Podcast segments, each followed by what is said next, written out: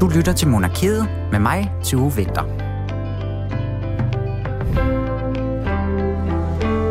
Jeg har glædet mig ekstra meget til denne her uge i Monarkiet, og nu er tiden heldigvis op runden.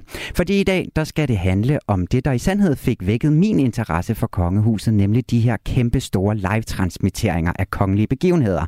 For en ting er jo selve begivenhed, og en anden ting, det er så pressens dækning af den. Og hvad det så er for et kæmpe maskineri, der går i gang, det, øh, det skal vi altså snakke om i dag, fordi at når man skal lave øh, ja, 4, 8, måske 10 20 timers live fjernsyn ud fra en begivenhed, der måske max har reelt indhold til sådan et par timer. Øh, hvordan gør man det? Det skal vi blive meget klogere på i dag, når jeg får besøg af to af landets allermest kyndige journalister på det område. Den her fornemme disciplin, det er at øh, formidle store kongelige og jo af den grund også ofte historiske begivenheder til alle tv-apparater rundt om i det danske land. Det har Natasha Krone og Peter Thyssen prøvet et hav af gange, og de har lovet at dele ud af gode historier og tage os med ind i øh, maskinen maskinrummet bag de her store produktioner. Så med de ord vil jeg bare sige velkommen til Monarkiet, kære lytter. Mit navn er som sagt Tue Vinter.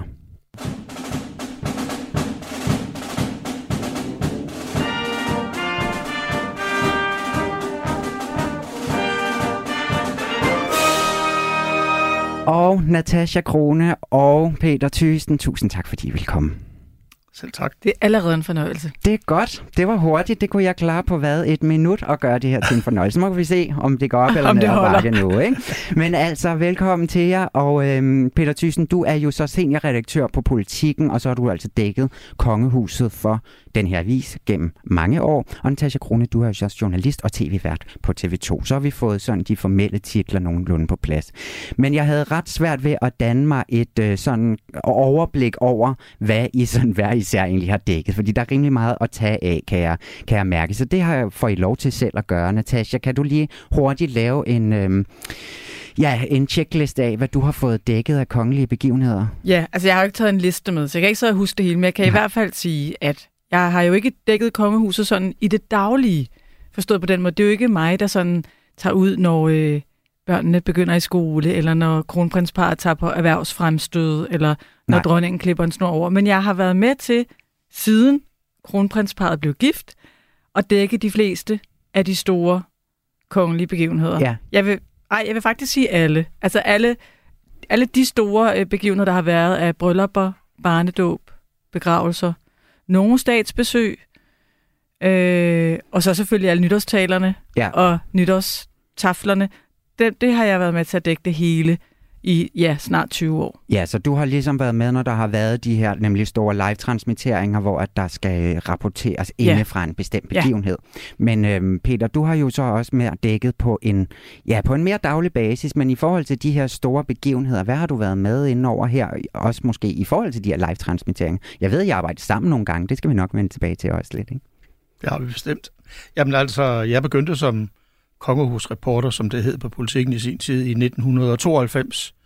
Og øh, så indtil 2000, der var jeg sådan den, der gik i marken fra min avis og var med på nogle øh, fantastiske statsbesøg, og også nogle, der ikke var så fantastiske. Mm-hmm. Men, øh, men det var store oplevelser. Så stoppede jeg, fordi jeg havde meget travlt med alt andet.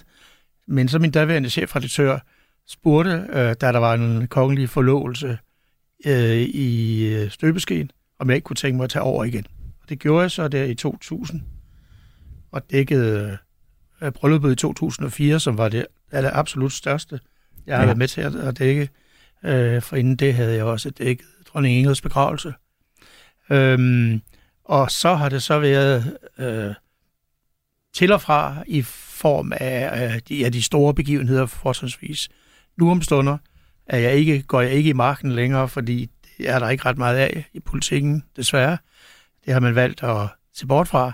Så nu er det mere som kommentator øh, og portrætskriver, øh, når nogle af dem fylder år. Ja. Øh, og så er det, har der også udvidet sig til, at jeg også dækker de europæiske monarkier.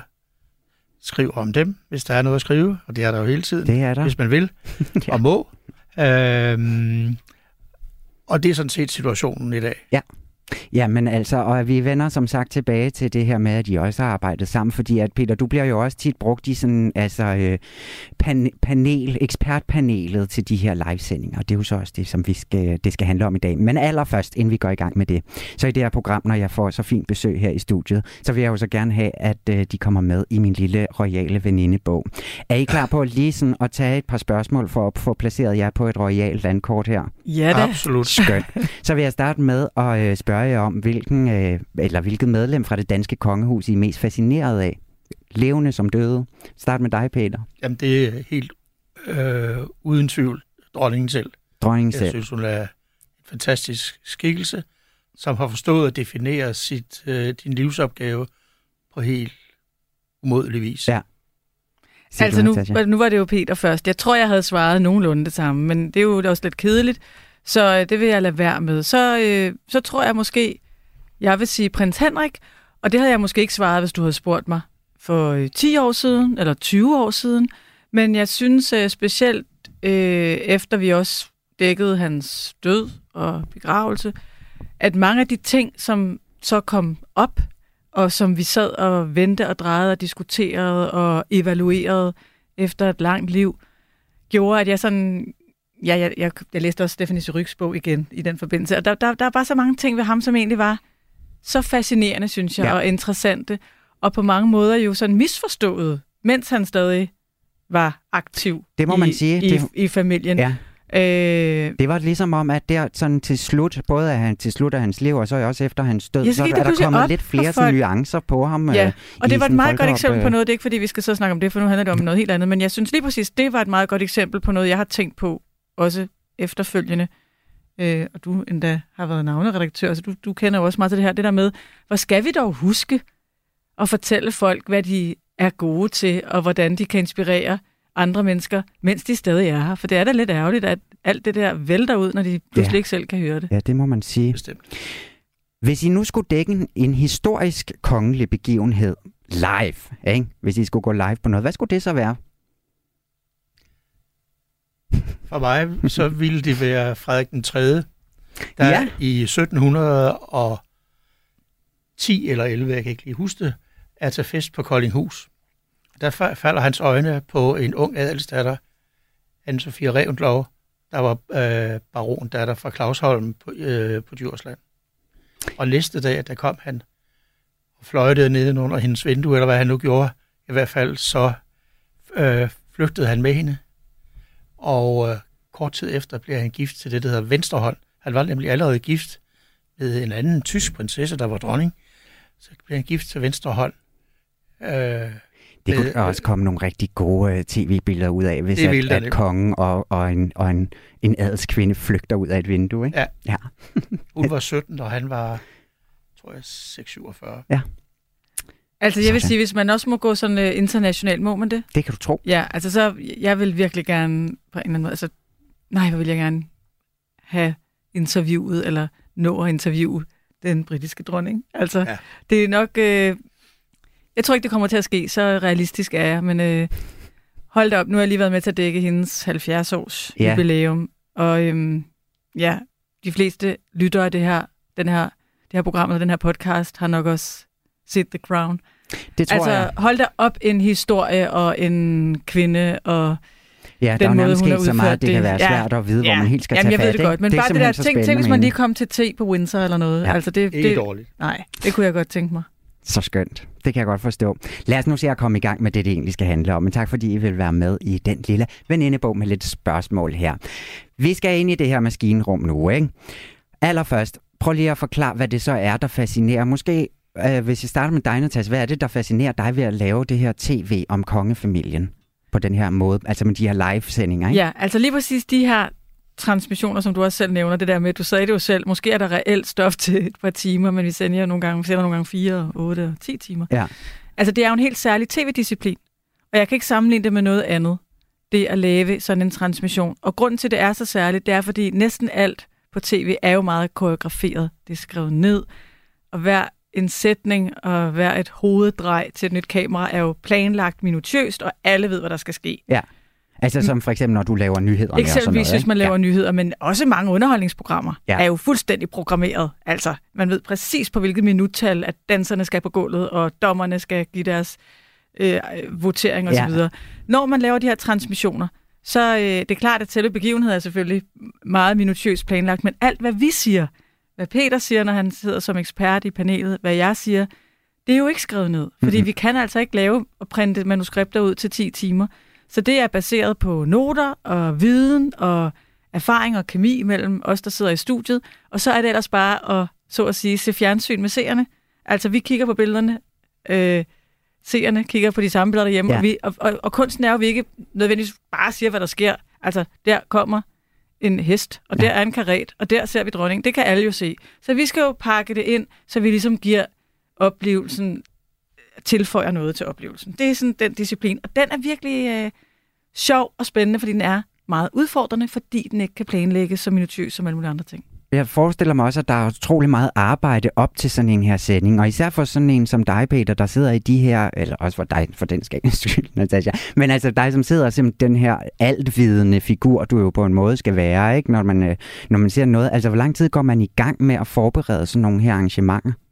Det kommer meget an på, øh, hvad det er. Altså, kronprinsparets bryllup, ja. som jeg en passant ikke var med til at lave på TV2, fordi der skulle jeg passe mit eget arbejde på politikken. Men det havde jeg jo begyndt mange, mange måneder for inden.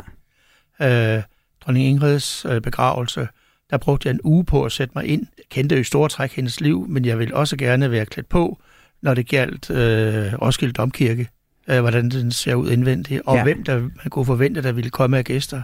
For det fik vi først at vide den dag. Sådan nogle ting. Øh, det er tit øh, meget små detaljer, der gør, om man virker overbevisende, synes jeg i hvert fald. Mm. Øhm, og øh, i, i forhold til Natasha er det ingen sag at være med, fordi hun er så yber tjekket og så god til det. Men, øh, men vi andre skal jo helst også være i hvert fald nogenlunde forberedt. Ja. Og jeg tager kommentatorrollen meget seriøst og bruger af, ja, som sagt afhængig af, hvad det er, øh, forskellige øh, øh, kvanta af, af tid. Men det kan godt være rigtig tidskrævende. Ja. Ja, fordi at, altså, ja, nu, til, ja, nu får du de roser med, uh, Natasja, men hvad, hvad går dit arbejde som sådan vært ud på op til? Nu siger du selv, der er jo ikke manuskript, der skal skrives, og der er ikke det her med, at I skal indhøve, hvornår du skal kigge og så videre. Hvad, hvad, hvad går din uh, tid med, om man så må sige? Ja, tak for de søde ord, Peter. Jeg vil sætte dem bare tilbage igen, ja. for jeg kan love dig for, uh, den her ved min side er også særdeles velforberedt altid. Uh, men min, min opgave går jo i korte træk ud på at lave noter og forberede mine noter. Jeg har sådan nogle bunker. Jeg har et helt system for det, og det er jo klart, det er jo også kommet med årene. Ja. Det første, jeg dækkede af de her transmissioner, det var også øh, kronprinsparets bryllup, som du selv startede med, en lidt med at sige, var, var det, der vagte din interesse. Det fik gang i mig, ja. Ja, det var min første ja. opgave. Og, og siden den opgave har jeg sådan udviklet et helt sindrigt system for mig selv med mine noter, hvor jeg inddeler det i bunker. Jeg ved nogenlunde, hvad der kommer til at ske, hvornår. Altså, fra 13 til 14 ser vi nok sådan og sådan og sådan i fjernsynet. Så har jeg noter til det. Ja. Der skal vi snakke lidt om en der, hest. Der kunne der komme præcis, en hest i billedet. Præcis. Der ja. kunne, det, det er faktisk meget, da du siger det, hvad er det egentlig, der kunne komme i billedet? Ja. Det er meget sådan, jeg forbereder mig, fordi det, der kommer i billedet på de givende tidspunkter, det er det, vi skal tale om.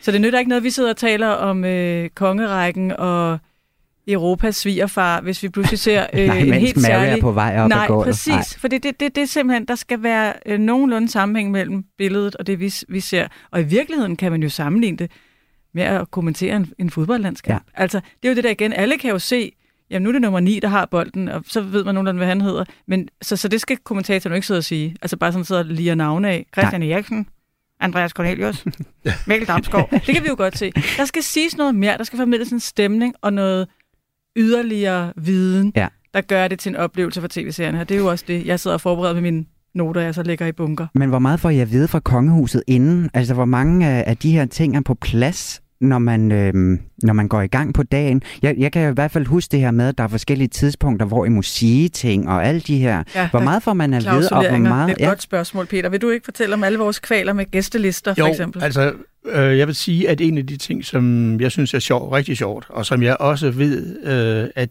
folk godt kan lide ude i stuerne, det er at, at få at vide, hvem, hvem er det, der er i skærm, på skærmen nu?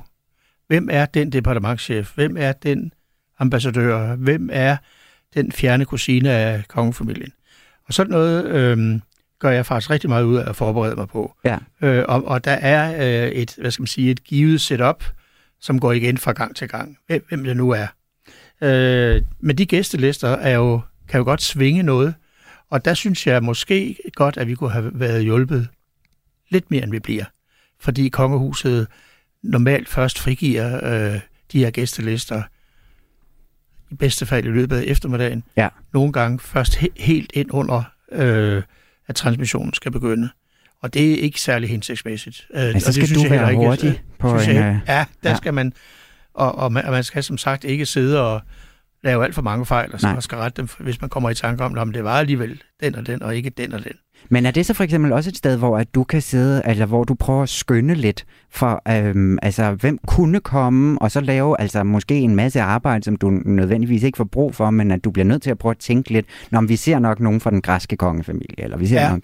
Ja, Ja. men altså, og der, der er jo nogle af de der yngre børn, som jeg ikke har helt præsent, før vi går i gang, eller, eller før jeg tager fat på at forberede mig, men det bliver jeg jo så klar på i løbet af Mm. de dage op til. Øhm, og, og man ved aldrig helt præcis, øh, hvem det er. Hvis det er en familiebegivenhed, kan man regne med, at den græske kongefamilie, som du Ja, selv så nævner, kommer de så kommer de. forhåbentlig. Men, Eller, men, men der kan være mange, og der kan også være nogle, nogle, nogle venner af, af de pågældende, og, og det kan være, være sværere.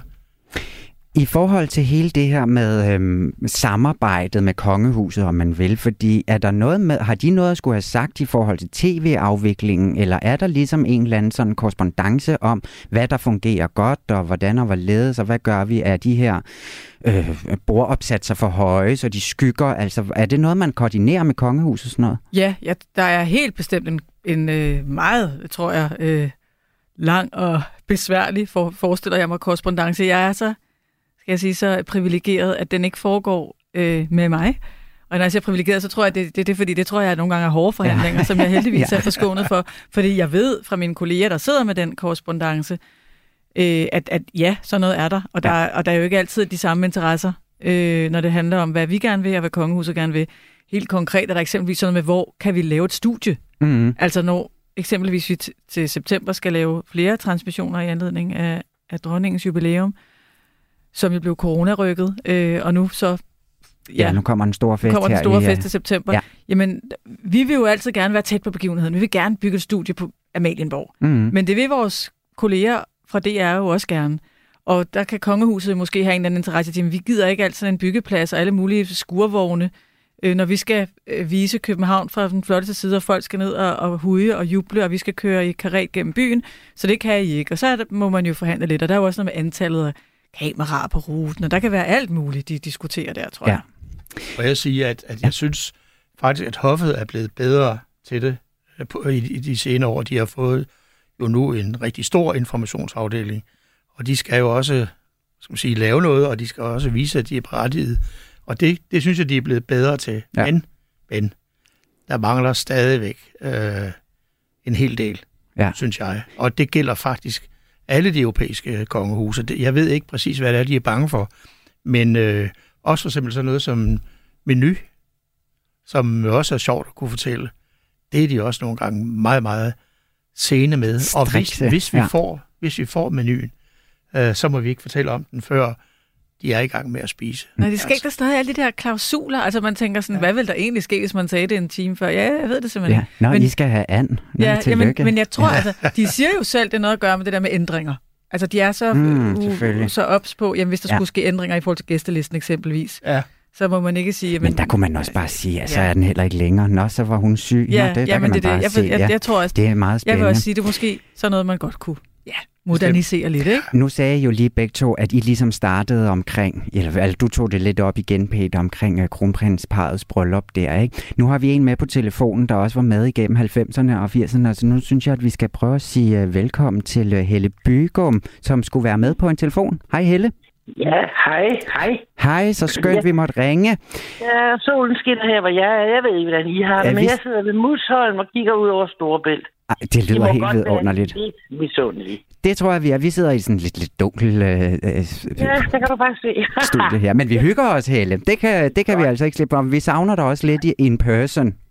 Åh, tak skal du have. Dejligt, at, at vi måtte ringe til dig i hvert fald. Men Helle, du, har jo, du er jo tidligere hofreporter. Du er en god ven af programmet her, og jeg ved, at du ikke ja. øh, at du aldrig rigtig er bleg for at give en god historie. Og så har du jo også lavet et hav af de her livesendinger. Er der nogen, som du sådan... Øh, nu snakkede vi for eksempel lige lidt om øh, kronprinsparets bryllup her, men er der nogen, som du sådan vil fremhæve, hvor du øh, synes, at der var ekstra specielle, eller hvor der skete noget ekstra øh? Altså, man husker jo næsten altid dem, hvor der var noget, der gik galt, eller gik næsten katastrofalt galt, ikke? Um, og jeg husker min allerførste transmission, og det var prins Henriks 60 års fødselsdag med karetkørsel igennem København. Og jeg var sammen med Mogens Rubinstein, som er min meget gode ven, men altså også er, skal vi sige, uh, man, ja, når, hvis nu gæret er lavere et sted end et andet sted, så tager vi da det lave. og um, så skulle vi jo kommentere, da vi var inde på Amalienborg Slottsplads. Og det har vi skrevet fint ned, sådan en tegning over slottene rundt om, og hvad de hed. Og på en eller anden måde, jeg ved ikke, hvordan så bliver det her papir lige drejet. Men det er resultatet af Mogens Rubinstein med den største selvfølgelighed og selvsikkerhed fortæller. Der har vi jo Christian den 9. palæ, der har vi Frederik, og, og det havde vi ikke. Det er også så upraktisk, at de ligner hinanden, de fire palæer. Altså, det har, det har de da ikke gjort nemt. Helt. Men vores seere, de vidste alt om, hvilke palæer der lå hvor. Åh, oh, vi havde telefonstund. det skal jeg love. Det var altså noget, de kunne gå op i. Så fortsatte det søde menneske til Rubinstein. Jeg, han fortsatte så med, at de kom ud på balkongerne. Og så ud, og så sagde han, at der stod kong Håkon. Og nu var det altså det, han havde været død i ganske mange år. Og det blev sådan lidt pinligt, og vi kunne ikke komme i kontakt med produceren. Vores talkback-system øh, virkede ikke. Så til sidst så sad jeg og gav uh, producerkommandoer ud i luften. Ja, og så har vi jo flaget, der hænger der. Ja, hvis vi lige kunne få zoome ind på flaget, så kunne vi lige se det. Og det bliver man idiot af. det var også det, du sagde, øh, Natasja. Det her med bare at sige, hvad der sker på billedet, det er måske sådan lidt trivialt i længden. ja, vi måtte gøre mange ting. Og så har jeg jo haft det der fuldstændig meget i oplevelse nytårsaften, og til lytternes orientering, så foregår, jeg ved ikke, hvad der sker i dag, men dengang så var man øh, først nede og gennemgå talen med dronningen, og sådan, og så kom jeg igen, og så øh, plejede vi at have en lysprøve hen på eftermiddagen, og så går vi så i gang. Og der var ingen dronning til lysprøve. Åh, så kan jeg jo sidde i hendes stol med, at det kan vi nok finde ud af. Det var alt sammen udmærket. Og så kommer dronningen ned 10 minutter i 18, og så siger hun, lyset blænder mig. Og det havde en fuldstændig magisk virkning på lysmanden. Han gik totalt panik. Og få ind og hæv øh, ploks op, og det er jo altså ikke dem, vi andre har sætter i væggen. Vel, de er store som, jeg ved ikke, som en sko. Og dem hævde han op, så blev der bullermørkt i hele hendes gemak, hvor vi skal se nytårstalen fra. Og så sagde dronningen, jeg bad dem om at dæmpe lyset, ikke at slukke for det. Og hvis han var nervøs, så kan jeg love jer, at han gik fuldstændig. Jeg var helt... Og jeg kunne ikke gøre en pind, fordi øhm, øh, ham, der hedder jæger, jægeren, han øh, sad og havde det hyggeligt nede i sit lille bur der ved indgangen, og han havde lukket og låst porten, fordi nu skulle han have set fødderne op på bordet og se sin dronning tale. Ja, så vi er lige et par minutter i, i, i udsendelse ja, her. Ja, vi er meget, meget tæt på 18. Og så endelig kom der lys på, og jeg hørte mig selv sige, God aften, klokken er nu 18, og her fra residenspalæet på Amalienborg vil hendes majestæt dronningen holde sin årlige tale til befolkningen. Og så trak jeg vejret Og så sagde dronningen for imens, jeg havde sagt det, kravlede lysmanden ud fra hendes skrivebord, under skrivebordet, og så kravlede han baglands ud igennem lokalet. og tænk, hvis ikke han havde fået røven med sig. Det havde da været en god historie. ja. Ligget der. Dronningen talte, og jeg fik luft igen, og mit hjerte kom ned i normale omdrejninger. Men jeg glemmer det aldrig. Natasja, har I prøvet noget lige, altså det her med, når der kører sådan nogle livesendinger her, så sker der jo alt muligt, uh, ja, uforudset. Altså har det været sådan ved at brænde på, eller hvad gør man i de der, hvor man, situationer, hvor man bliver nødt til at skjule ting lidt? Det er vel meget egentlig dit ansvar som vært, Ja, ikke? ja, men sådan det er rigtigt. Altså udover det der Peter indledte med at sige, at det er klart, at eftersom i sagens natur alt det, vi laver i timevis jo er direkte, så kan det jo ikke rigtig laves om. Så hvis man først har fået sagt noget sludder, eller har fået gjort et eller andet, øh, så er der ikke rigtig noget at gøre ved det. Altså jeg sige, Helle, jeg kan ikke trumfe Helles historie med, med lydmand øh, under majestatens skrivebord. Det, det kan jeg ikke, men det er klart, hver eneste gang vi sender, så, så synes jeg jo, så er der jo tit et eller andet. Altså Peter, det må du Ja, også. Altså det der med, at at der er altså, bare sådan en detalje, som altså, nogle gange, vi sidder og sender i 10 timer, nu siger jeg bare, altså, nogle gange skal man jo simpelthen ud og tisse. Ja. Altså, Ja, og så er der jo det det der, hvor man sidder der og, og, og sådan signalerer til hinanden og prøver at ligesom få krabbet sig ud. Og nogle gange, hvis vi sidder et andet sted øh, langt væk, og der er sådan, så er det netop sådan noget, hvor man sådan hiver op i kjole og nærmest tager skoene af for at kunne løbe stærkt, og så løber hen over nogle brosten hen, hen til et eller andet festivaltoilet, ikke? og vælter ud og ind, og altså lyd af og på, og altså, så, så det er mere sådan nogle lidt bizarre... Øh, Ja. bizarre billeder, tror jeg, som, som, hvor seerne bare sådan ser, hvordan det hele glider let og gelinde, men i virkeligheden, så kan der godt være ret kaotisk øh, ude Ja. i kulissen. Ja, sådan rundt omkring der. Jeg, jeg synes faktisk, at når jeg sidder og ser TV, så synes jeg faktisk, at man er blevet mere loose.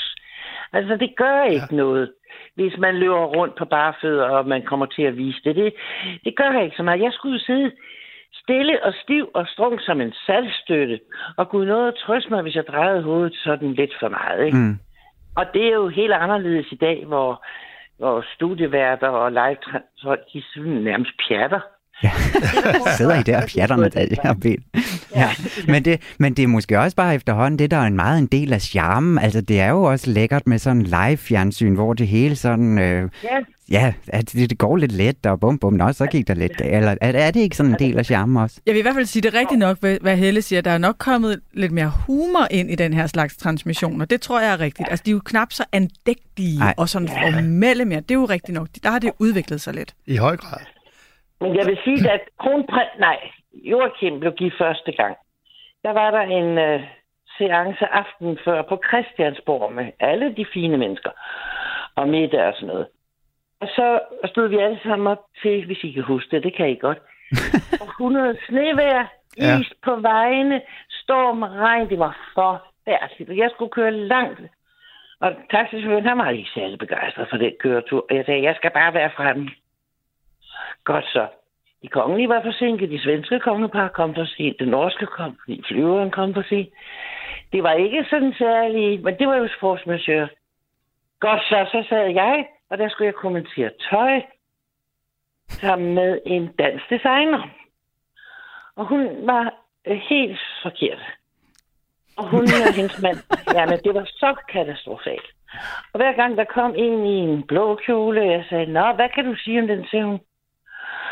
Den er blå. og så kom der en, en anden blå kjole med lidt blomster på, så sagde jeg, er der en trend i, i blå kjoler i år? Ja. og jeg kunne ikke stikke hende i en vis slæmstil med en knappenål, for jeg kunne ikke komme af billedet. så når vi var på, så var vi på. Og det kan jeg godt, du glemmer det aldrig. Jeg glemmer det aldrig. Og så mange, mange år, jeg var vred. Mange, mange år efter, så sagde hun til mig, det må du faktisk undskylde. Men min kæreste mand havde fået en øh, diagnose på en meget grim sygdom, og så havde hun taget lidt finemal. Og det vil jeg så bare sige ja. ja. til alt og alle. Lad være at tage finemal, før I skal på live. Ja, men det synes jeg er et super godt råd at øh, give med. Er det ikke det? Jo, det synes jeg helt sikkert. Og tag, tag, i øvrigt, tag i øvrigt en øh, banan med i studiet, hvis man har tissetrang. Øh, ja. Så øh, skal man spise en banan, fordi så øh, holder man, så holder kroppen på de væsker, der måtte Ja, skulle det afsted. troede jeg jo lidt var en skrøne, men det er simpelthen noget, man gør. Det jeg kan, være, og bruger det også. Ja, jeg gør det også. det kan være, om ikke andet, kan det være placebo hjælper. Så man Ja, ja, tænker, nu ja. skal jeg faktisk alligevel ikke tisse, fordi jeg har spist en banan. Præcis. Helle, Man tusind kan tak. også blive så gal, at man ikke skal tisse. Hvad siger du? Undskyld. Man kan da også blive så irriteret og gal, at man helt glemmer, at man skal tisse. Ja, det er rigtigt. Så skal man bare have sådan en, en lidt dopet øh, designer ind i sit studie. Ja, sådan en blå så glemmer man det. Helle Bygum, øh, tak fordi vi måtte ringe til dig.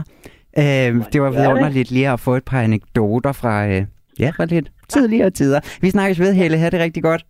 I lige måde. Ja, det var altså Helle Bygum, og nu tager vi altså lige en lille skiller. Efter at kongen i statsrådet havde givet sin officielle godkendelse af forlovelsen, og Grev Henri derefter var blevet præsenteret for ministerne, fik pressen lejlighed til at fotografere de forlovede i audienssalen sammen med kongen og regeringens medlemmer med statsministeren i spidsen. Og der blev taget billeder i tusindvis.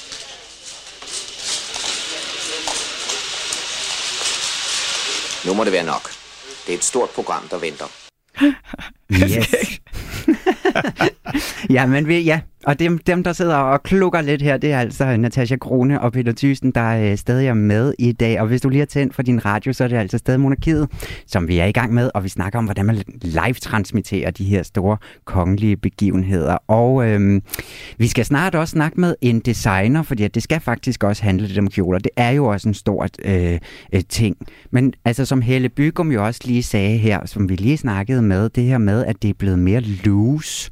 Altså, hvordan er det noget, som I har oplevet i den tid, som I har sendt? Hvad, hvad er det? Det er så efterhånden sådan, ja, hvad, 20 år cirka? Ja, det passer meget Plus godt. minus. Øhm, jeg tror bare, jeg ved ikke, om det har udviklet sig lige præcis den del af det så meget i de 20 år, jeg har sendt. Jeg, jeg har egentlig hele tiden oplevet, at det har været forholdsvis loose. Øh, det første, jeg lavede, var som sagt Kronprinsparets bryllup, der var jeg på DR. Og der sendte vi jo så lang tid. Altså, Jamen, så, hvad tænkte de vi sendte nærmest, talt på? et- Vi sendte nærmest et døgn jo. Jamen. Jeg tror, men det var fordi, jeg tror, at DR på det tidspunkt ville ind i kampen. På det tidspunkt havde TV2 jo siddet meget på de her kongelige begivenheder, og DR havde sådan droslet lidt ned. Ja. Nu skulle kronprinsen giftes, og nu ville hele Danmarks Radio, altså også på banen på de kongelige begivenheder, og så skulle den bare have hele armen. Jeg, jeg tror, vi sendte 20 timer eller sådan noget. I Og sendte så- fra klokken 7 om morgenen til klokken 12 om Ja, aftenen. Ja. så, så, så må det jo nødvendigvis blive loose. Øhm, men, men, men jeg synes måske, det man kan sige, det er, der er kommet lidt humor ind i det en gang imellem. Det gør ikke noget, man lige øh, kommer med en bemærkning. Øh, det kan også være om kjolerne, Mm. som, som er sjov, eller altså får folk til at grine lidt. Eller, og det, behøver, det skal jo ikke være på nogen måde sådan sarkastisk eller drillende eller noget. Man kan jo, man, det gør altså ikke noget, man griner lidt. Og jeg, jeg synes jo ikke, jeg synes nogle af de der begivenheder, de er jo i sig selv så formelle og historiske og, og flotte. Og så nogle gange taler billederne jo for sig selv, men vi behøver jo ikke samtidig gå i den der, nu skal vi tale på en særlig højtidelig måde. Altså det, det, det, gør, det, det skal vi jo ikke. Vi er jo ikke kongelige. Vi sidder bare og, og kommenterer. Og Kan det har vel, har vel også noget at gøre med, at, at øh, panelet og, og panelledelsen er, er blevet meget mere rutineret. Altså man ved, man, hvad man kan. Man ved, man, øh, altså hvad man kan tillade sig. Øh, man kender procedurerne. Man kender mange af de mennesker, der optræder. Hvad skal der ske nu? Det har jo givet en vis, en vis frihed. Jeg kan ikke undlade at fortælle en lille uartighed, fordi øh, øh, et af de første paneler, jeg var med i, det var ledet af, af den daværende øh, kongeredaktør, sådan kaldte han sig selv, Paul Jørgensen. Kongen han har været død så længe, så det, så det gør ikke noget, jeg, jeg generer ham lidt med det her. Men øh, øh, han, var, han var blevet en ældre herre, og havde, om jeg så må sige, lidt svært ved at følge med i billedstrømmen, fordi når først det kører, så kører det bare. Og han kunne ikke komme i tanker om, hvem det var, han så på billedet. Det var altså den svenske konge. Og så sagde han, ja, her har vi så et fremmed statsoverhoved. Og så var jeg nødt til at sige, bare ud i studiet, jamen det er altså den svenske konge. Han kunne have slået mig ihjel, Ja. fordi øh, dengang øh, var formalia meget stærke, og Paul var et meget sødt og venligt menneske, men jeg skulle ikke komme der og rette ham. Nej.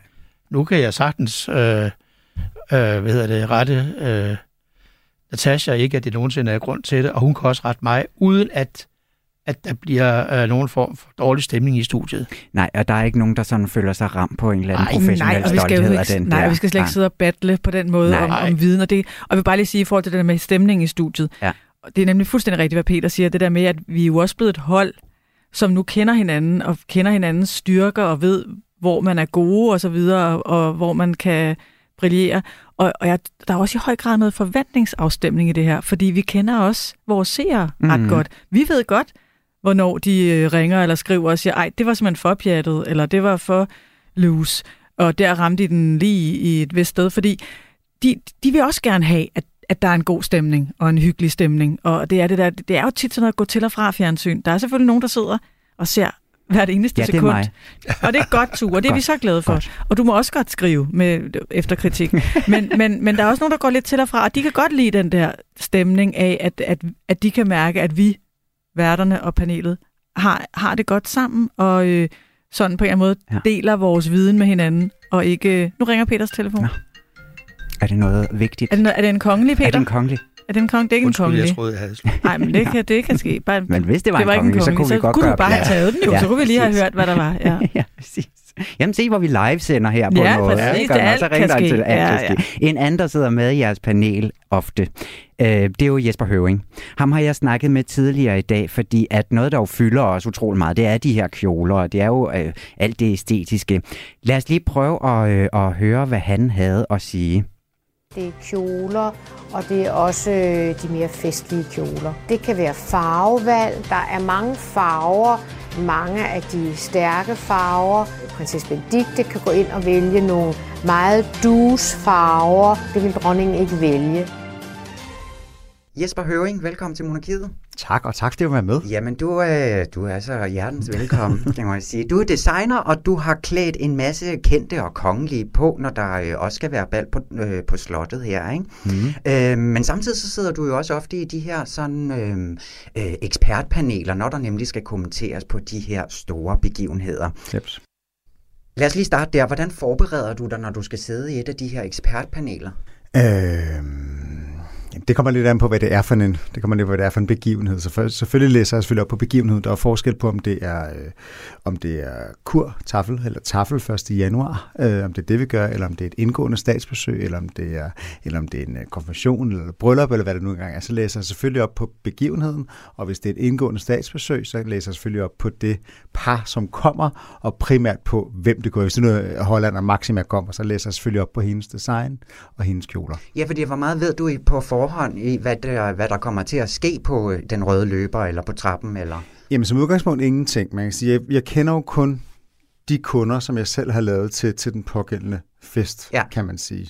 Men nu har jeg lavet kjoler i 23 år, det vil sige, der hænger jo lidt forskelligt rundt omkring de forskellige garderobeskabe, og tingene bliver heldigvis genbrugt mange gange, så jeg kan jo ikke sige, om der kommer mere, som jeg har haft på, som jeg også har haft med os. Nej, at det er du Øh, ikke inde over, når det er gamle kjoler. Nej, ikke den nødvendigvis. måde. Hvis den, ikke, hvis den ikke fejler noget, så er jeg jo ikke Hvis inde det over den. passe den. Ja, ja, ja, den ikke fejler noget. der ikke skal en kile ned. Og så kan man så sige, øh, hvis det, hvis det er tafel for eksempel, så ved jeg jo præcis, hvem, jeg ved præcis, hvem gæstelisten er. Den er ligesom givet fra start af. Det ved jeg jo ikke altid upfront til Nej. en... Den er som ikke klausuleret, øh, hvis det er til et, øh, til, øh, til, et, til et hofbal eller sådan et eller andet, så er gæstelisten klausuleret. Vi ser den først sent eller på dagen, ser journalister den, og i det tilfælde, at jeg i panelet, ser den også først der som regel. Men hvis det er til øh, 1. januar, så ved jeg præcis, hvem der kommer, for det er jo regeringen. Så kender man jo alle de kvindelige, der skal have kjoler på, og så er det jo bare begyndt at ringe rundt til nogle af dem kontakter jeg, og nogle af dem, der spørger designer. Så ved jeg for eksempel, hvem der plejer at klæde hvem på. Og så kan jeg jo sagtens ringe til, til Stasia for eksempel, eller, eller øh, Birgitte Tavlau, eller en eller anden og sige, øh, har du lyst til at sige noget? Har de så det? Det er lidt forskelligt. Ja. Det er lidt forskelligt. Øh, så ringer de jo tilbage til deres kunde nogle gange og spørger, må jeg sige noget? Øhm, Øhm, og så, så nogle gange vil de jo gerne sige, hvad de har på, eller, eller hvem der har på, eller hvad farve det kunne være. Det kan fx også være, at øh, man kan sige, at den sværeste at få noget ud af nogensinde, det er Birgitte Tavlau, som er dronningens kjoleskrædder, hende der syr øh, alle hendes kjoler. Ja. Øhm, og hende spørger jeg nogle gange og siger sådan lidt, er der noget, du gerne vil have, jeg siger? Og hun siger regel, aldrig nogensinde. Men nogle gange kan det godt være, så mens jeg sidder i panelet, kan det være, der kommer en, en, lille, en lille sms på, jeg har sagt du er blå, så skriver hun lavendelblå. Godt, så hedder den lavendelblå ja. fra nu af. men det er, også, det er også det eneste, jeg nogensinde får ud af hende. Og jeg vil Ja, heller ikke okay. vide noget om kjolen, men det er bare, hvis man sidder... Hvis jeg står med en kunde, og vi har aftalt en, en kjole, den er jadegrøn, så er det irriterende at sidde og kommentere på den græsgrøn. Ja, men så kunne de jo have sagt det på forhånd, ikke? Altså, det og så er det meget rart lige ansvar. at sige det øh, inden. Ikke? Så jeg spørger, sådan, jeg spørger sådan rundt med baglandet. Jeg kender jo selvfølgelig rigtig mange. Og man kan jo også bare øh, altså spørge kunden, øh, spørge politikeren. Ja. Skrive en mail til dem og sige, vil du sige noget? Men er det ikke i alles interesse, altså også, eller alle designers interesse, at de øhm, får så mange detaljer om deres kjole frem, sådan rent øh, reklamemæssigt, hvis man kan sige det sådan? Jo, det kan man sige, men ligesom hvis jeg, øh, man kan sige, hos os, så er vores kunder betalende kunder. Ja, Og det vil sige, så er jeg ikke kjolen, det gør kunden. Og så er det op til kundens ansvar at sige, om de har lyst til, at kjolen kommer fra mig eller ej. Jeg kan ikke tillade mig at sidde og sige, den er jeg sød. nej. Det kan jeg gøre, hvis det er et udlån. Øh, hvis det er til en, til en rød løber i kanden, eller en eller anden, vi har klædt en skuespiller på, eller en instruktør, eller et eller andet i kanden, hvor vi har lånt en kjole ud, eller sådan noget vild med dans, eller ved, alle de andre ting, så kan vi låne en kjole ud, så kan jeg tillade mig at sige, den har jeg lavet, for det er mig, der ejer den. Mm. Men i det øjeblik, en kunde betaler for en kjole hos mig, så er det ikke min mere. Og så vil jeg i hvert fald ikke sidde og sige, den har jeg lavet. Nej. Og så er derfor jeg nødt til at spørge lige kunden først og sige, er det okay, vi siger det her, eller, eller et eller andet. Eller hvis kunden selv nævner det på den røde løber, eller hvor den nu er henne, at det er mig, der har lavet den, så kan jeg selvfølgelig sige nogle ting omkring den. Ja, fordi du har jo selv ofte en masse kjoler med på de her, øh, og altså også til for mm. eksempel til nytårstaflet. Ja, Og der er jo så nogle gange ja. en ny regering, der ligesom skal klædes på her, ja. og måske nogen, der ikke har været til bal på slottet før osv. Ja. Og du er jo sådan ret meget inde i denne her verden efterhånden. Hvor, lang tid sagde du, du ligesom havde syet? Jeg har butik i 23 år. Ja, men se. Og det er helt imponerende, at kun er 27, ikke? Ja, jo, det, det er simpelthen så flot. Eller hvad vil gerne være. men hvad, hvad kan du ligesom så give dem af råd, når de kommer ind til dig, og du skal sy nogle kjoler til dem? Hvordan er stemningen sådan i prøverummet? Og, altså, hvad, hvad kan du ligesom øse ud over dine kunder her? Hvor, både omkring etikette, men også omkring sådan måske ja, valg og hvad de skal gøre og mm. sådan noget? Øhm, plejer altid at lave stemningen sådan ret let. Ja. Fordi jeg synes, at det er, hvis, det, hvis man er hvis man første gang er inviteret til dronningen, eller også bare selvom det ikke er første gang, hvis man er inviteret til dronningen, øh, kan man godt være en lille smule nervøs omkring det, kan jeg fornemme mine kunder. Jeg har ikke selv været der. Øh, og så er det sådan nemt at gøre det let. Prøv sådan at gøre stemningen let dernede hos mig. Ja. Øh, så synes jeg altid, at man skal... Jeg plejer, en af de ting, jeg pointerer ret meget, når vi får kunder ind, som første gang skal møde dronningen, eller som bare skal ind, det er, at dronningen, når man hilser på hende, er siddende nu. Så det vil sige, helst ikke få udringet. Nej. For det bliver bare lidt mærkeligt, at man skal stå der, eller sidde, dronningen er siddende, når man skal kigge hende i øjnene, og det skal man jo, når man, når man nejer for hende, og så skal man bare ikke være for udringet. Det bliver upassende. Nej, og når man lige sådan læner sig ja, lidt frem. og man skal heller ikke være for, man skal heller ikke være for opslisset, eller for gennemsigtig. Nej. Det betyder ikke, at man skal være kysk, og man skal være højhalset, men man skal klæde sig efter lejligheden. Ja. Det vil sige, er det 1. januar, så er noget med ærmer. De bliver ikke lange, det er noget med ærmer, det er noget at lukke op. Det er måske lidt tungere materialer. Så er det også an på, hvad det er for en fest. Man kan sige, at 1. januar igen er jo ikke en dansefest. Der kommer regeringsjubilæum lige her omkring. Det er heller ikke en dansefest. Det vil sige, så bare, så kan man godt give en gas ned og slæb der, for man skal kun gå lige ud. Øhm, men hvis man skal danse, så skal man måske tage hensyn til det. Mm. Når du så sidder i de her øhm, paneler mm. og skal kommentere på de her kjoler, hvordan balancerer du, hvis nu der kommer noget ned? Du er jo en meget æstetisk mand, går jeg ud fra, når du ja. sidder med alle de her øh, stoffer og kjoler og snit og så videre. Hvis du ser noget, du virkelig tænker, den her, den går altså ikke, der er der virkelig truffet nogle underlige valg her. Hvordan, hvordan får du det formuleret på en eller anden måde? Altså, hvordan, øh, hvordan, hvordan gør du i de situationer? For det må være sket, det ved jeg. Det er, altså, det er absolut sket, at der er jo kommet noget, som jeg ikke synes var lige så smukt som noget af det andet.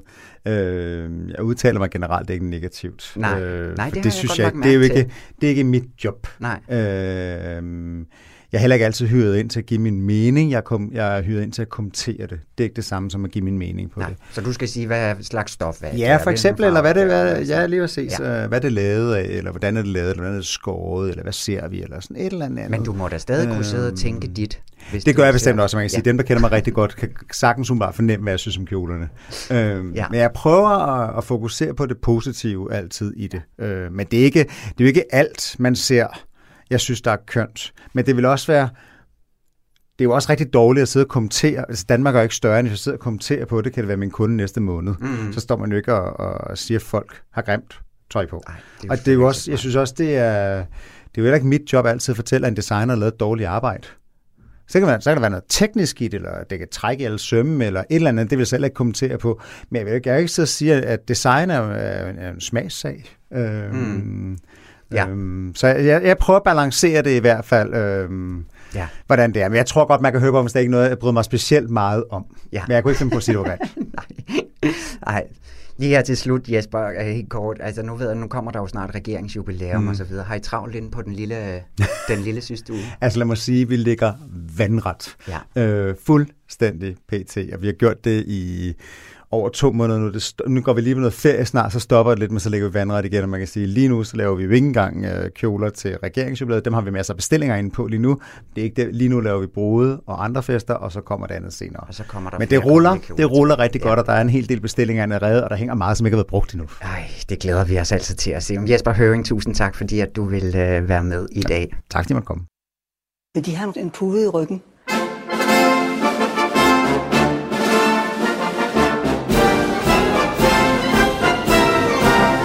De vil, så har jeg sagtens lånt dem en pude. Og det vil jeg vældig gerne have. Øh, hvor blevet? Hvor er mine møbler blevet? Nej.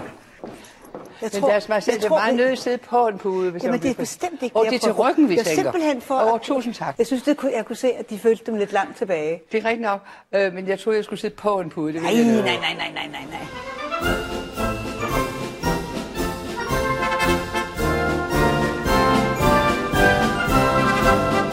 Det var altså Jesper Høving, vi lige snakkede med der. Kan I godt se på, øh, på ham, når, når der er kjoler, han ikke kan lide? Nu Ja. sagde han... øh, Det vil jeg også sige. Det, Det kan man det godt. kan han slet ikke skjule. Nej, og det er skægt, fordi vi har jo siddet, øh, Peter og jeg, med Jesper Høring og også med Søren Le Schmidt, hans øh, designkollega. Og, det, og når kjolerne, når ankomsterne er der, og vi kommenterer kjolerne, så kan man jo i sagens natur ikke se os. Så ser man jo mm, gæsterne i Ja. fuld skærm, så at sige. Så vi kan jo sidde og kigge på hinandens ansigtsudtryk, mens der så bliver sagt noget. Og der kan man godt nogle gange se, at ansigtsudtryk og ord nogle gange ikke helt er sådan i synk. nej. Øh, men jeg synes, Jesper har ret jo i det, det, han siger. At han er jo ikke inden for at anmelde. Han er inden for at kommentere. Han er inden for netop at, at give et ekstra lag til det, vi godt kan se. Vi kan godt se, hvis kjolen er blå eller rød. Men vi kan ikke se eksempelvis, hvis når Jesper kan sige, jeg kan sige, at den der kjole er der i hvert fald lagt tre dages øh, arbejde i bare at sy øh, paljetterne på, eller at, at få lige præcis, øh, den er skåret på en måde, som er Ja. så øh, særlig og øh, kræver så stor kunde i forhold til at kunne sy. Altså sådan nogle ting. Så alt det der, der, er- der er gået forud for. Ja, fordi han, jeg synes altså, nu kan jeg jo kun følge med ud bag, den, bag skærmen som sådan. Altså, der er jo godt nok, øh, hvad han ikke kan se på meget lang afstand af, hvad det er for noget stof, og hvordan den nemlig er syet. Altså, det er meget imponerende, synes jeg. Ja. Jeg vil sige, jeg skal bare, Ja. ja. må, jeg lige Ja. bare ganske kort må sige, øh, jeg tror, det er fem år siden, det var i hvert fald før corona, og vi skulle øh, lave nytårstafel, og Jesper var på det tidspunkt øh, tilknyttet TV2 og skulle ind og kommentere kjoler, og han, jeg talte med ham i en research-samtale, og der sagde han, hey, hvis du vil, kan du lige komme ned øh, og kigge, det kunne godt være, at jeg havde en kjole, du øh, kunne låne, bare til, øh, til transmissionen, altså Ja. til, når vi skulle sende. Jamen, det vil jeg egentlig gerne. Øh, og så var jeg nede, og jeg kiggede lidt rundt, hvad han havde hængende, og så faldt jeg fuldstændig for en bestemt kjole. Meget smuk, sådan, med sådan sort øh, øh, baggrund, og så sådan nogle lidt sådan, øh, sådan broderet øh, mørkebrune, sådan, det er næsten lidt nogle blade-agtigt på. Det var sådan virkelig flot. Og jeg sagde til Jesper, den der, den vil jeg gerne låne. Så kiggede han på mig. Det kan du ikke. Du kan låne alle andre kjoler. Du kan ikke låne den. Nå. Jeg, og det var altså ikke, fordi den var sådan, det var, der var ikke sådan øh, øh, ædelstene eller diamanter på. Det var ikke, fordi det var sådan den flotteste, eller Nej. vildeste, eller dyreste overhovedet. Nå, så hvorfor? Men det kan jeg ikke fortælle dig. Men lige den der kan du ikke låne. Og han Ja. så meget bestemt ud, og jeg var sådan, nå, okay, så det var lidt underligt. Nå. Så gik vi lidt videre, jeg fandt noget andet. Og så øh, stod vi så og sendte den 1. januar, og så havde kronprinsesse Mary den kjole på. Selvfølgelig. Ja, ikke? Så kunne jeg jo ikke stå i det. Nej, nej, det havde været et, et træls opkald, han skulle lave, hvis du havde øh, taget hendes kjole der. ikke? Akavet øjeblik. Lidt akavet Ja, og måske. jeg havde tabt who wore it best. Ja.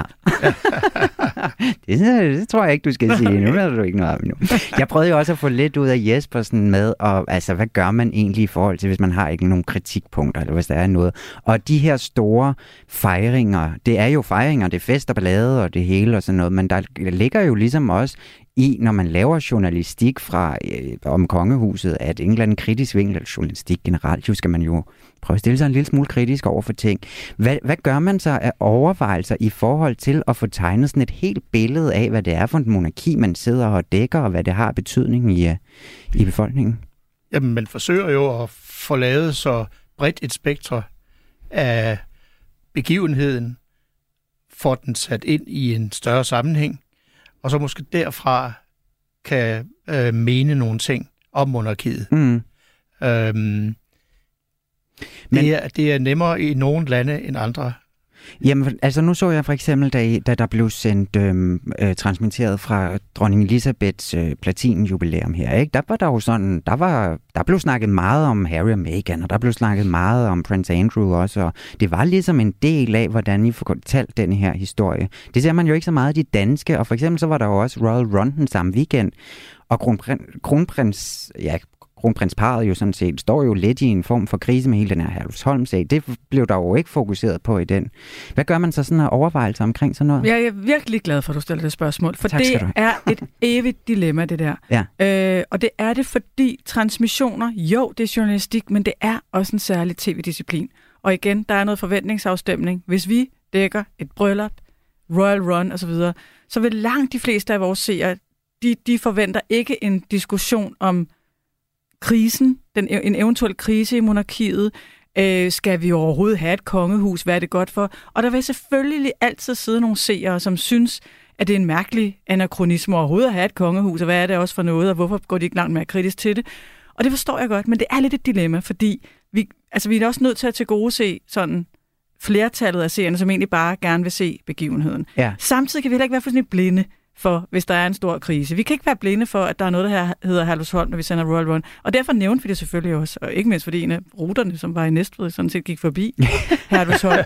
øh, og, og det, lader jeg slet ikke mærke til, det der er rigtigt. Ja, ja. Men, men så, så, så, så, så, så, så det ville være fuldstændig tonedøvt ikke at nævne. Men det er klart at lave sådan et helt tema om det, lige i den sammenhæng, havde nok været øh, lidt øh, sådan i sammenhængen underligt.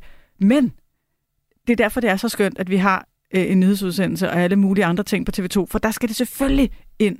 Ja. Øh, og det skal behandles, og det skal behandles kritisk. Jeg synes, kongehuset som institution skal behandles journalistisk kritisk, men det er klart, hvis man tænder for regeringsjubilæet til september, og forventer, at vi også lige har øh, en reportage fra republikanernes årsmøde, eller, altså, så bliver man jo skuffet og irriteret, for det har vi ikke. Nej. Det er ikke de dage, hvor vi ligesom fokuserer øh, og vinkler på det. Altså, det er det simpelthen ikke. Og det igen, det, det er jo ikke, fordi vi er blinde og døve. Det er fordi, det er en lidt anden øh, transmission, men, men at sige, som jeg så nogle gange ser et eller andet sted på sociale medier, eller andet andet, TV2 kan jo ikke, det er jo forkert. Altså, det kan TV2 sagtens. I altså, alle hvad kan TV2 ikke? Fokusere øh, kritisk, eller vinkle kritisk på kongehuset. Selvfølgelig kan vi det, øh, og selvfølgelig kan TV2-journalister det. Det er bare lidt i forhold til, hvordan man vinkler de enkelte begivenheder. Altså det er lidt, altså igen, Altså, når nu på et tidspunkt øh, det kvindelige fodboldlandshold skal spille, så er det jo ikke i pausen, at sidelinjereporteren, hvis Danmark er foran 3-0, siger, Nadia Nadim, hvorfor er du øvrigt? Øh, det er ikke der. Nej. Det er ikke der, man stiller det spørgsmål. Men spørgsmålet skal stilles, men det er ikke midt i kampen. Du vil der, er, der er man som øh, skrivende journalist lidt anderledes stillet, fordi, øh, og især hvis man er kommenterende journalist, fordi så øh, kan man jo flette både den øh, nyhedsvinkel, der måtte være, sammen med, øh, hvad er situationen i kongehuset lige i øjeblikket. Og der vil det da være oplagt i, i disse tider, ikke at tage Herlufsholm ind, hvis mm. man i øvrigt skulle skrive et eller andet. Øh, det er meget anderledes end, end at være, øh, øh hvad hedder det, øh, æderborn, altså øh, på tv og radio. Ja, fordi at de her store, altså jeg, jeg må jo indrømme, jeg havde faktisk lavet en quiz, vi når den ikke, fordi vi har snakket sådan, men i den quiz, den uh, skulle handle om, at jeg tit er inde og se på de her livesendinger inde på DR's arkiver, ikke? Uh, inde på Bonanza hedder det, der ligger en masse Ej, så sidder du og ser Jeg sidder og ser dig i en meget, meget fin uh, spaghetti-strop inde ja, i, uh, ja, fra ja, uh, den fra, her sending. Fra brylluppet. Ja, og, ja. og sådan en meget nuller ja, make-up, og jeg kan ikke jeg sætte... Elsker, jeg elsker, at du gør det. Ja. Altså, det, ja, Jamen, vi, det nu, vi, nu, vi, nu er vi venner. ja, det er godt. Jamen, du, så, du har sådan et, et, et, et laksepeach. Øh, meget, tør, ja. ja, meget øh, nulleragtigt ja, ja. at se, hvor du ser helt videre under Men det var jo også nullerne. Det var nullerne ja. i allerhøjeste grad. Det kan man tid. også på. Tue. Det var en anden tid. Ja, det var, det var en, en, en smukkere tid på nogle måder, synes jeg. Folk så skønne ud. Men nej, hvad, hvad, hvad var det, jeg egentlig ville sige Noget med, med quiz, det? quizzen, vi ikke kunne nå. Den når vi ikke, men det, jeg ville spørge om i forhold til det, det var noget andet, som jeg lige tabte tråden på. Nå, men du sagde noget med, at jeg havde egentlig forberedt en quiz, og vi, vi snakker om det med at være kritisk. Øh, øh, var der et eller andet? Var der det, der ringer? Nej. det er ikke Finder du tråden? Det er bare så vil slutte af. Vi har næsten ikke mere tid tilbage nu. Så vil jeg bare spørge jer om, hvad glæder jeg så til? Altså nu kommer der jo et, reg- et uh, regeringsjubilæum her, ikke? Og altså, der er vel allerede godt gang i forberedelserne til det, ikke? Jo, det er der oh, i allerhøjeste det er der i hvert fald i forhold til vores, altså igen, det der kolleger, der skal forberede alt det tekniske også og sådan noget. Altså jeg har ikke begyndt at sidde og forberede noter endnu, vil jeg sige. Men det, jeg kan lige så godt sige, det jeg glæder mig allermest til, det er alt det, vi ikke har haft under corona. Ja. Altså det er faktisk kjolerne. Mm. Masser af mennesker, forhåbentlig folk, der kan samles på Slotspladsen, stå på ruten, når der skal køre karet gennem København. Alle de der billeder, som vi lige så fra London i øvrigt, øh, men som vi ikke har set herhjemme ja. i overvis. Det glæder jeg mig til. Det var jo så befriende nemlig at se de billeder over for London. Altså, det var virkelig et billede på, at nu er konge, altså hele de her transmissioner tilbage med alle de smukke billeder og de smukke kjoler og så videre. Ikke? Jeg vil også sige, at, at øh, øh, dronningen er fantastisk til at lave fest. Hun elsker at holde fest, og hun er fantastisk til at arrangere dem. Og se øh, hende og hoffet rulle sig ud endnu en gang Ja. øh, ved de to dage i, øh, i september. Ja, det, Det bliver rigtig sjovt. Det bliver simpelthen vidunderligt. Nu skal I høre her. Det er slut for i dag. Desværre, tiden flyver jo simpelthen afsted med Natasha Krone og Peter Thyssen, hvor har det bare været en kæmpe stor fornøjelse at komme lidt ind, øh, ind i maskinrummet på de her live-transmitteringer. Tak fordi I vil være med. Fornøjelse. Selv tak. Og nu er monarkiet slut, og nu er der nyheder lige om et øjeblik, men vi er tilbage igen i næste uge på onsdag kl. 13.05. Tak for i dag.